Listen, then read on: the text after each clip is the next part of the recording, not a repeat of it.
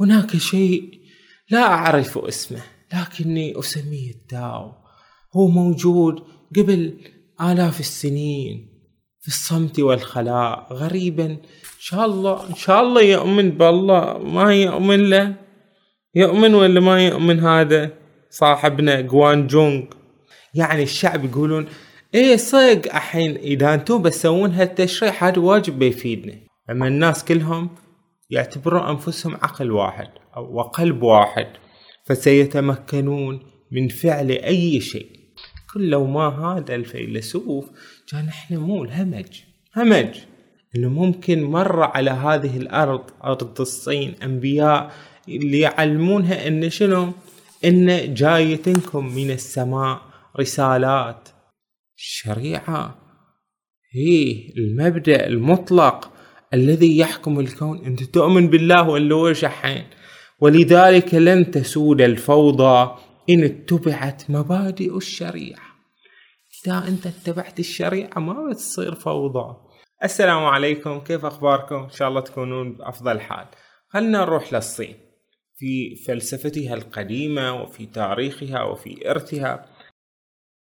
سمعوا هالحكمة الصينية المشهورة: عند التخطيط للسنة التالية قم بزراعة الحبوب، وعند التخطيط للعقد التالي ازرع الأشجار، وعند التخطيط للحياة قدم التعليم والتدريب للناس. أتوقع مرت عليكم هالحكمة بشكل أو بآخر، أنه إذا تبي تخطط لسنة ازرع شيء بسيط حبوب، وإذا تبي تخطط لعشر سنين إلى العقد التالي ازرع شجرة، وإذا تبي تخطط للحياة كلها شنو درب وعلم الناس. قائل هذه الحكمة هو ضيفنا لهذه الحلقة الفيلسوف الصيني الكبير جوان زي، فخلنا نتكلم عنه ونتكلم عن الصين وما فيها من فلسفة وحكمة.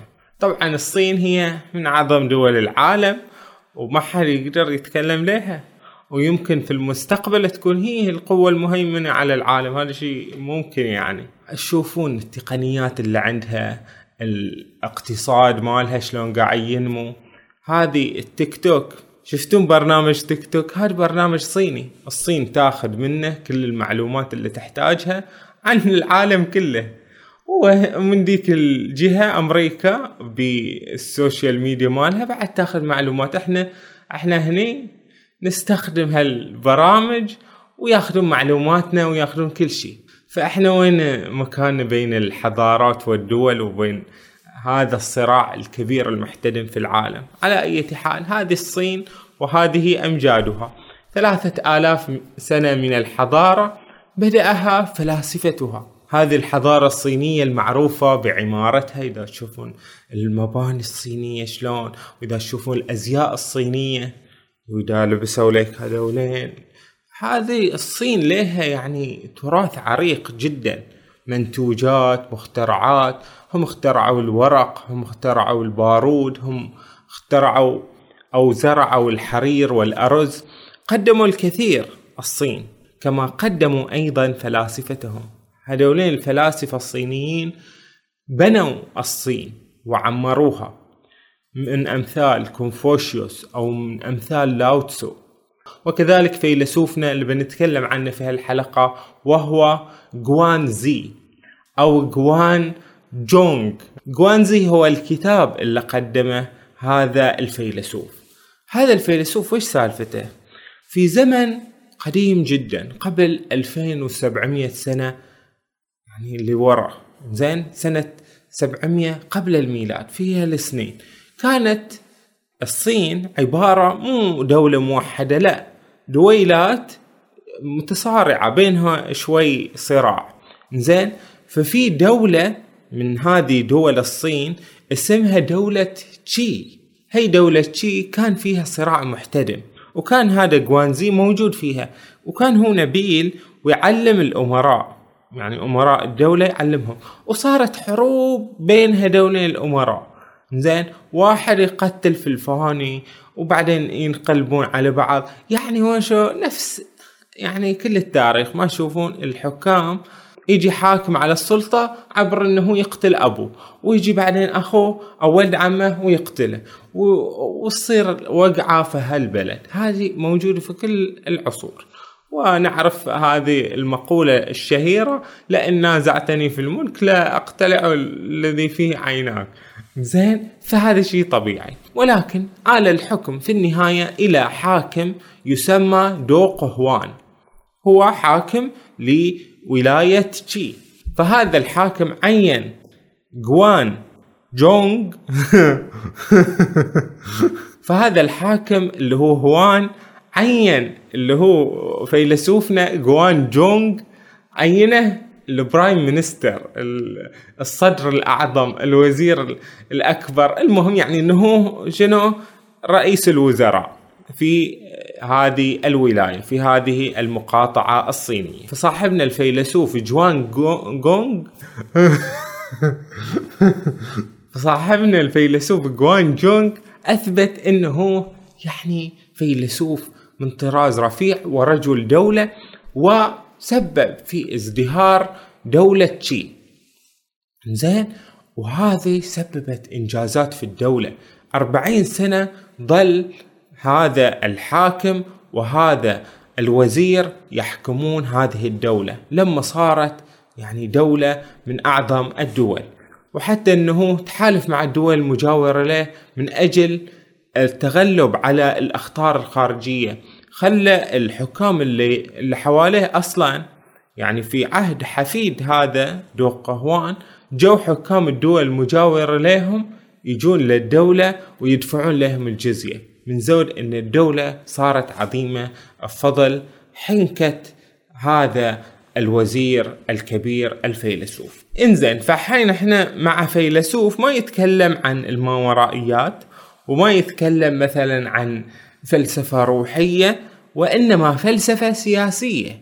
الحكومة شلون المفروض تصير؟ لأنه هو وزير، زين، هو قاعد يعلم الناس شلون تتعاملون في إدارة الحكومة. مو تسوون تقاتلون فيما بينكم كذي، لا، شلون تصيرون أوادم كذي. ولذلك قال عنه كونفوشيوس، كونفوشيوس جاء عقبه، لاوتسو جاء عقبه.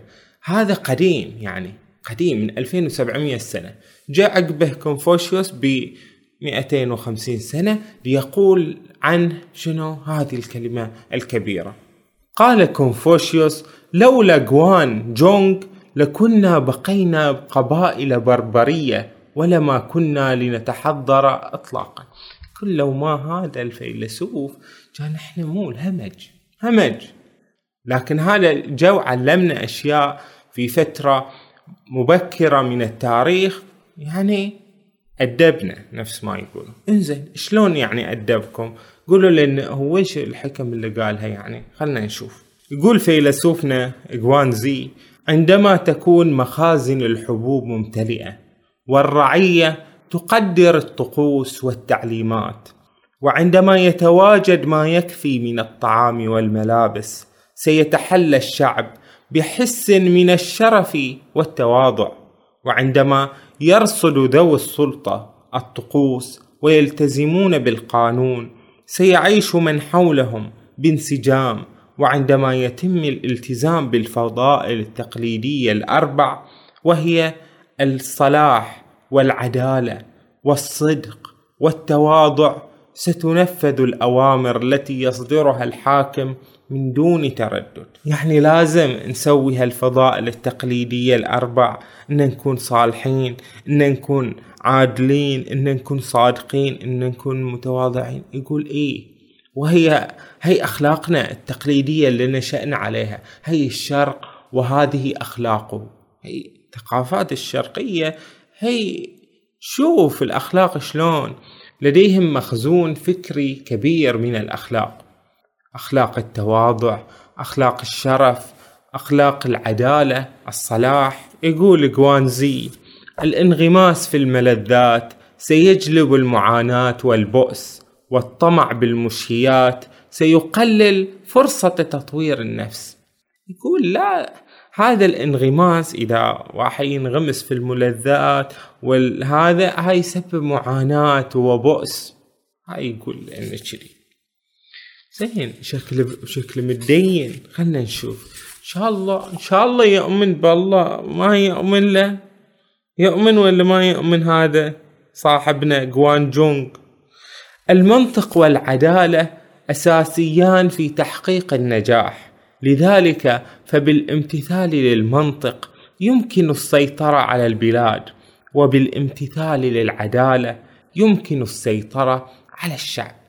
يقول لك أنت إذا عندك منطق بس سيطر على البلاد، عندك منطق عندك عقل، ولما تبي السيطرة على الشعب ما تقدر تسيطر عليهم إلا بالعدالة.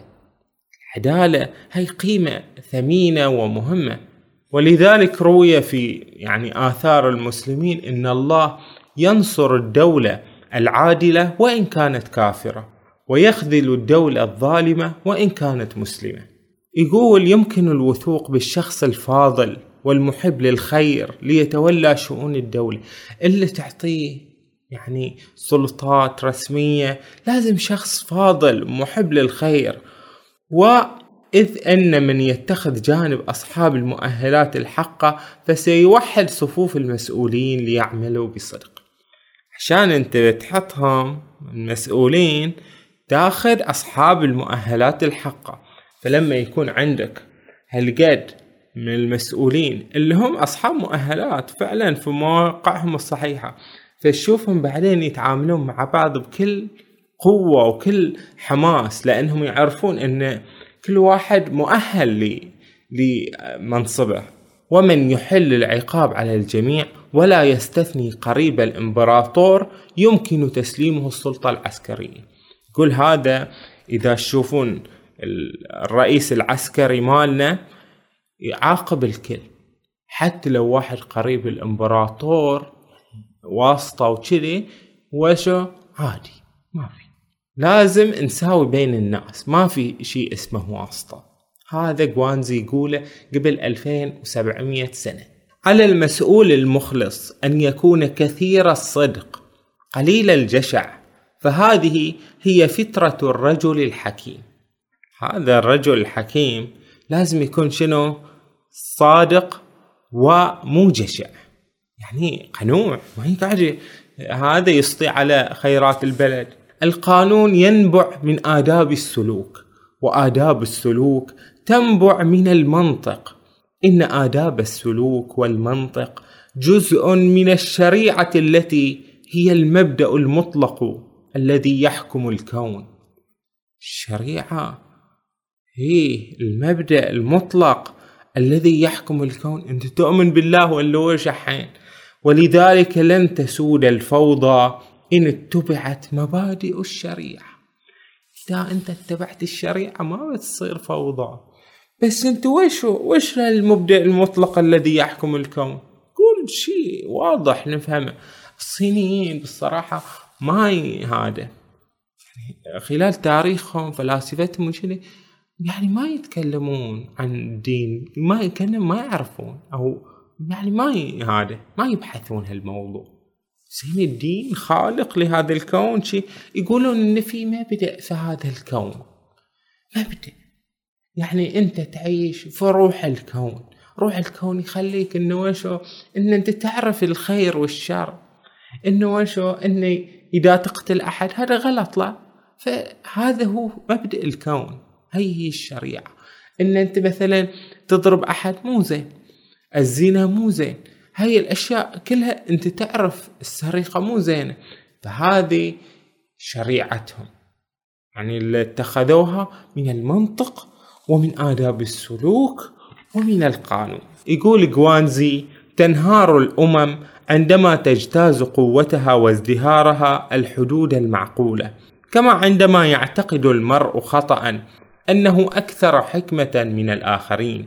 لذلك من يغرقون في الماء يكونون عادة سباحين ماهرين، ومن يقتلون في ساحات المعركة يكونون غالبا محاربين ماهرين. يعني يقول ان احنا لو قلنا ان جيشنا هذا اقوى هذا جيش في العالم وفعلا صرنا يعني اقوى جيش، هذا ما تشوفون في مثلا في كأس العالم لو كذي لما تصير مثلا البرازيل هذا هي الأفضل، مثلا حصلت كأس العالم. بعدين مرة ثانية تشوفها مو لضعف، لأن هم يفكرون روحهم أفضل شيء أفضل شيء، فتوقعاتهم جدا عالية، فشوفهم بسرعة يخسرون. أما اللي متواضعين شوي يحسون أنهم ترى إحنا مو شرط أن إحنا نفوز كقادة جيش كذي، يعني يحسون أنهم مو قواي، فهذولين هم أقرب لأن يفوزوا. وكذلك أوحت لي عبارته أنه قال أن تنهار الأمم عندما تجتاز قوتها وازدهارها الحدود المعقولة. هذا مثل ما قال ابن خلدون، أن إذا الدول صارت صار فيها ترف، يعني اتطورت واجد وحصلت خيرات واجد، يصير فيها ترف، وبعدين ينشأ جيل يعني لا يعرف لا الحروب، لا يعرف لا التعليم، لا يعرف، يعني يصير جيل مترف ما يعرفون شيء. زين، في دولة قوية المفروض دولة كبيرة وامبراطورية، فتكون هذه مؤذنة بالهلاك، لأنهم ما بيقدرون يدافعون عن دولتهم، فبيجي الغزاة ليسقطوا هذه الدولة وستنهار هذه الدولة. يقول جوان زي: الملك والحكيم والقادر يلتزم بوعوده ولا يرتكب أفعالا تسبب الأذى لشعبه. يقول جوان زي: الأمة القوية والمزدهرة تحد من الإنفاق الزائد والإنغماس في الملذات، ولن تسمح لنفسها بأن تشبع رغباتها من دون وازع، مثل ما موجود في القرآن الكريم: وكم أهلكنا من قرية بطرت معيشتها. هذا البطر والشعور أن هذه النعمة ما بتزول وتقعد تلعب بالنعمة، هذا مؤذن بالهلاك. يقول جوان زي: على سياسات الحكومة أن تحظى بدعم الشعب، وعلى مسؤولي الدولة أن يتم تعيينهم وفقا لمؤهلاتهم، وعلى التعهدات الكبرى أن تتبع نظام الطبيعة. إن تصرف الناس جميعا وكأنهم عقل وقلب واحد، أما الناس كلهم يعتبرون أنفسهم عقل واحد أو وقلب واحد، فسيتمكنون من فعل أي شيء. لذلك يقول: الشخص المحترم والمبجل الذي ينظر إلى داخل عيون الناس لن يخفى عليه شيء، وعند الإصغاء للناس لن يمر أمر من دون سماعه، وعند تفكيره كتفكير الناس لن يصعب عليه أداء أي مهمة. عندنا النصيحة بيئية من جوان زي، يقول: إن وفرة الغابات واتساع الأراضي الخضراء لا يعطيان الحق بالاستغلال غير المحدود، ووفرة ثروات الدولة لا تسمح بشكل تلقائي لبناء القصور الفخمة بشكل مفرط. يقول عندنا غابات شاسعة فيها أشجار وكذي، ما يصير نتعدى عليها، هاي الطبيعة ما يصير نتعدى عليها. وكذلك ما نقعد نبني قصور ما لها داعي، نقتصد في هذه الأمور. المبجل والمحترم يتقبل جميع الأمور بلا أنانية مثل السماء، ويتحمل كل الأعباء بلا أنانية مثل الأرض، حيث إن منبع الاضطراب في الأرض هو الرغبات الأنانية. المبجل والمحترم، عشان تصير مبجل ومحترم يضع مكانة عالية للأخلاق وينبذ الشهرة والثروة، هاي الشهرة والثروة هاي مو مهمة، ويقدر التطوير الأخلاقي، ويتجاهل وسائل الترفيه الدنيوية. بمثل هذا الحس الأخلاقي يمكن للمرء أن يكون منيعا ضد المغريات المادية. يقول فيلسوفنا: إن تناقضت قوانين السماء والأرض فسيختفي كل ما هو وافر. وإيش قصده بالسماء والأرض؟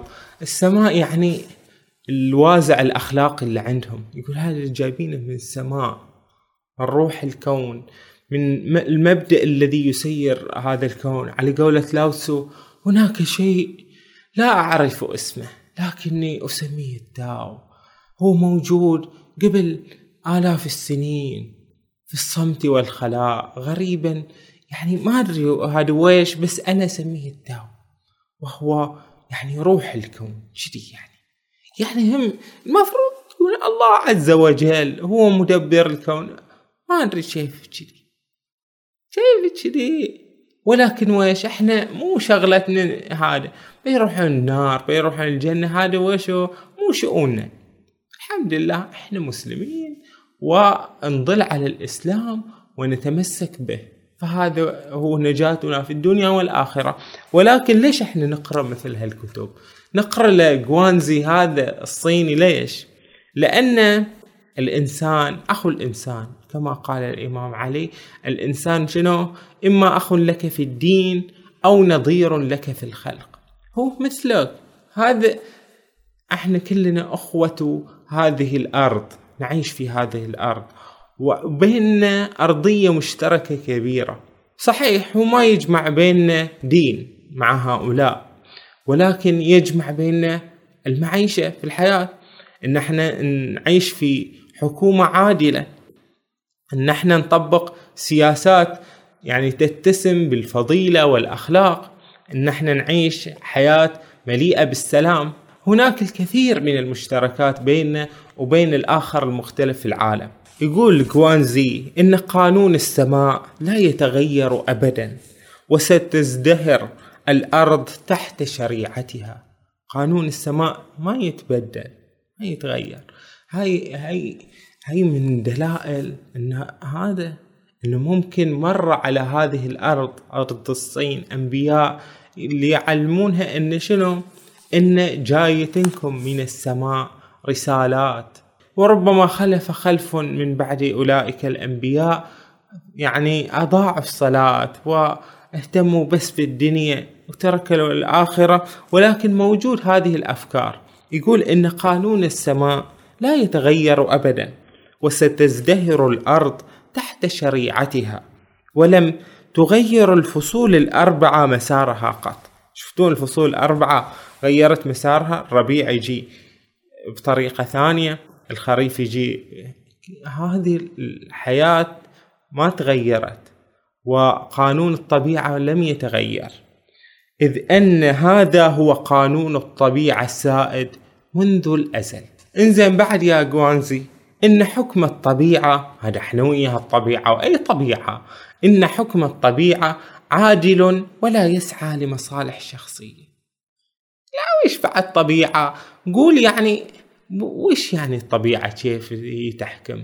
ما احنا عارفين طبيعة روح يعني إله ويش يعني، وبعيد عن التمييز والعنصرية. هاي حكم الطبيعة كذي بعيد عن التمييز والعنصرية. سيكافئ العمل الصالح بمثله والعمل الطالح بمثله. يقول إن إذا سويت خير بيجيك خير، وإذا سويت شر بيجيك شر. هذا هو حكم الطبيعة حسب رأيه. بعد يا غوانزي قول قول ما عليه إن الأرض لن تبقى أبدا في حالة من الفوضى الدائمة. إذا صار عندك فوضى ما بيستمر ما بتستمر الفوضى واجد، أو النظام الأبدي إن دائما الأمور زينة لها. بعد الفوضى يجي نظام، وبعد النظام يجي فوضى. وهذه يعني فكرة لاوتسو إن الشر يعقبه خير والخير يعقبه شر، وهذه الحياة وطبيعتها. وعندما تسود القيم غير الأخلاقية ستعم الفوضى والاضطراب، وعندما يقود الأمة حاكم فاضل سيسود الأمن والنظام، وسيعم الأرض السلام والاستقرار بسبب الإرادة الصالحة والأعمال الجيدة التي أثرت وأصلحت من نفوس البشر. هاي كلها يعني قيم يقولها في وقت مبكر من تاريخ الصين. من شدي كونفوشيوس يقول لو ما هذا كان احنا همجمون. بعد شلون في الأسرة وش قوانينكم في الأسرة؟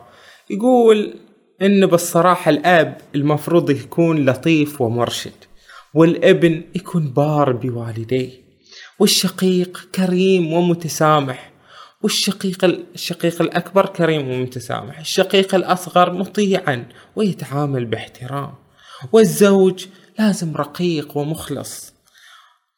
كذي والزوجة تكون مجتهدة ومخلصة. هاي عندهم قيم أسرية محافظة يعني، وهي قيم الشرق يعني.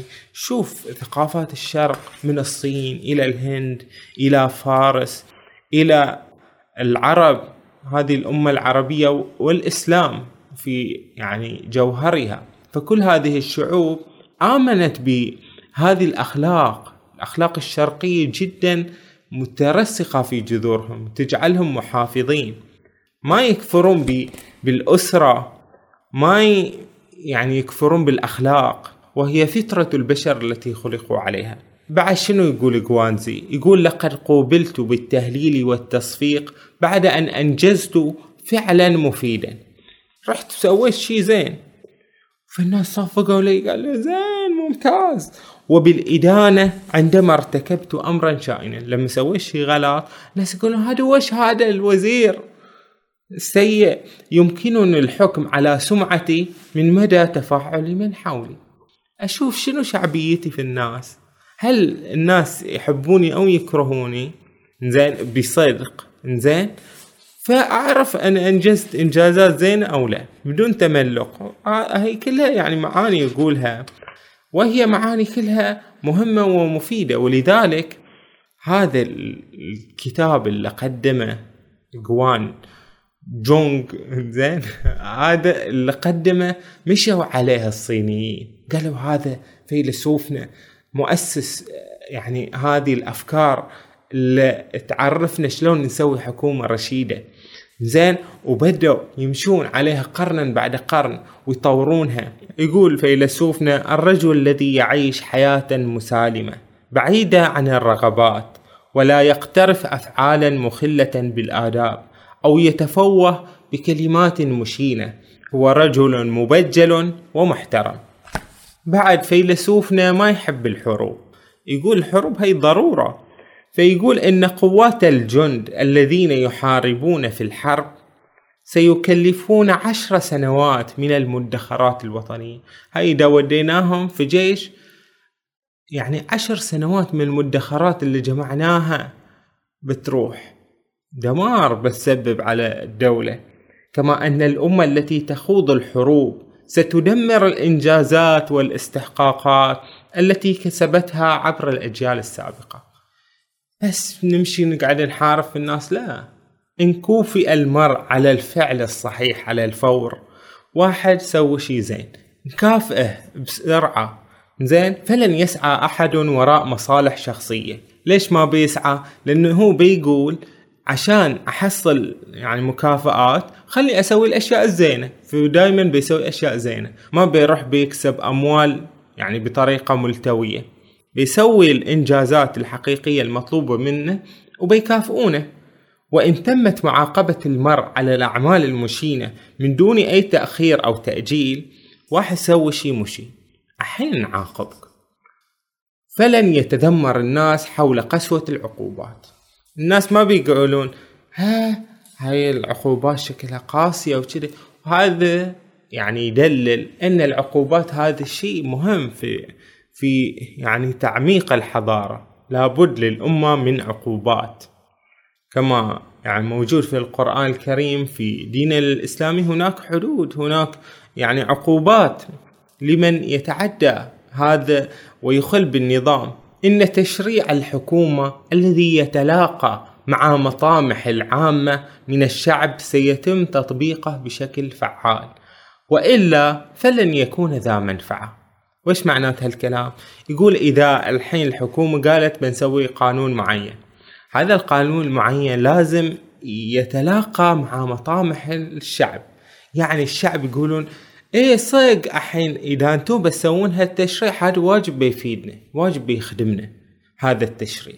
إذا ما تلاقى يعني تشريع الحكومة ومطامح الشعب، فإن هذا القانون ما بيستوي بالشكل الملائم، لن يتم تطبيق هذا القانون بشكل فعال وما بيكون له منفعة. لذلك مهم التواصل بين الحكومة والشعب عشان تكون قوانين الحكومة يعني طالعة من الشعب ويعني يستفيد منها الشعب على أفضل وجه. إثراء الشعب هو الطريقة المناسبة لإدارة الأمة، فمن السهل أن يسود النظام إن كان العامة أثرياء، بينما سيكون تنفيذ ذلك أكثر صعوبة إن ساد الفقر.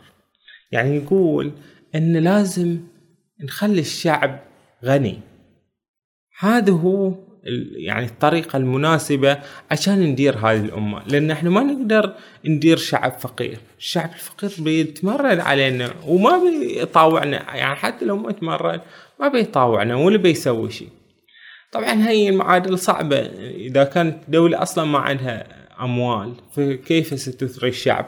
ولكن لازم تسعى هي مع الشعب عشان تحصل هذا أموال. كما أن الجوانزي الكثير من يعني التفكير العسكري شلون ممكن تنتصر في حروبك، مثل أنه يقول أن القيام بتحركات عسكرية غير متوقعة يبقي العدو مهتابا من جيش البلاد حتى لو كان على مسافة بعيدة. أن أنت تسوي يعني حركة عسكرية غير متوقعة وفي وقت غير متوقع، هذا يسبب ربكة عند الخصم ويسبب يعني في قلوب دولاك الهيبة منك. فكان هذا الفيلسوف الصيني جوانزي اللي عاش قبل سبعة وعشرين قرن، ألفين وسبعمئة سنة، في زمن كان الناس زمن قديم كلش، وقدم مثل هذه الأفكار في بناء الدولة واللي كانت ثورية في وقتها، واستفاد منها الصينيون حتى بنوا حضارتهم على هذا الشكل المبهر اللي نشوفه. فأنت بتجي بتقول أحين يعني جوانزي واجد زين، وهذا الملك مالهم بعد كان واجد زين، يعني كانوا هذا ممتازين، وبتشعر إنه يعني هدول إن الصين ممتازين وإحنا ترى عندنا عيوب. لا لا تقول كذي، هذولين الصينيين أيضا لهم عيوب، هم نفسهم هو نفسه جوانزي. أحين أنا ذكرت لك الأشياء الزينة، في أشياء يعني ما ما ما تذكر، وفي أشياء أصلا سيئة، في أشياء غلط مثلا، في أشياء ما توافقنا. وحتى هذا حاكم بلدتهم، هذا الحاكم اللي عين جوانزي وظل وياه أربعين سنة يحكمون البلاد، هذا الحاكم كانت له يعني مساوئ، كان مثلا مشغول باللهو وبالصيد ومثل هذه الأمور. حتى أنه كان يقول جوانزي، يقول له يعني أنا بصراحة مستحي منك لأن عندي هذه الهوايات وكلش يعني مغموس بهالأمور. فقال له جوانزي يعني يعني بسياسته الدبلوماسية، ما عليك، خد راحتك، يلا روح روح، اللي تبى سوي سوى، بس إنه شو أنا الحين بحط مسؤولين الكفؤين وكذي وبيستوي الموضوع، أنت خد روحك يلا سوي اللي بسوي. كذلك هذا الملك نفسه في تاريخهم مذكور أنه مرة قال لطباخة، قال أنا بالصراحة أكلت كل شيء، كل الأصناف، زي تعرفون الصينيين أكلون كل يعني أنواع الحيوانات وكذي، قال بس إنه يعني لحم البشر ما أكلته. زين، فهذا فممكن إن عطوه لحم بشر، زين، طبخوا بشر عشان يأكله. فالتاريخ زين، لا تظن إن أنت إذا عرفت عيوب صارت في الحضارة الإسلامية أو في حضارتنا العربية وهني في الشرق الأوسط معناته إن إحنا نعيش الذلة والمهانة. ترى كل الشعوب لهم يعني في تاريخهم لطخات سود، زين، في كل شيء في كل شيء. فلا تشعر بهذه الانهزامية في هذا العالم. غير أن الأمم الأمة الصينية ما تروح تركز على مثل هالأمور ولا يقتدون به في مثل هالأمور، يعني يقولون أنه مثلا أكل لحم بشري مثلا، أو أن يأخذون الشيء الزين، زين، يأخذون الشيء الزين ويبنون به حضارتهم، لأن الحضارة تقوم على وشو تراكم المكتسبات الفكرية والحضارية. أنت تبني على الشيء اللي ينبنى عليه، ما تبني على سفاسف الأمور. ومع الأسف إن إحنا حين في حضارة الشطب، بس مش يلا أشطب على هذا، مفكر زين، مفكر إسلامي، مفكر كذي، زين، لا أشطب عليه، هذا أشطب عليه وهذا أشطب عليه، وإيش يضل لكم؟ لازم نطلب الحكمة من أين يكن. ونستفيد من قائلها ونترك الأمور السلبية الأخرى، زين، ونعتز بهويتنا وبرموزنا، وهكذا نبني أمة صالحة. يعني إحنا لنا تاريخ جميل ولنا تاريخ عظيم، وما يعني ذكرناه من حكم جوانزي لدينا مثله في تاريخنا، في يعني مبادئنا الإسلامية، من سيرة النبي الكريم لدينا ما هو أفضل منه بكثير. فالبحث في تراث الآخر وفهمه لا يجعلنا باخسين لما لدينا من تراث عظيم، بل يجعلنا أيضا وشو معتزين بما لدينا. فكان هذا بحثنا للفيلسوف الصيني الكبير جوانزي أو جوان جونغ، زين، هذا اللي عاش قبل سبعة وعشرين قرن، ألفين وسبعمئة سنة، وقدم مثل هذا إلى حضارته فأسهم في بناء حضارته.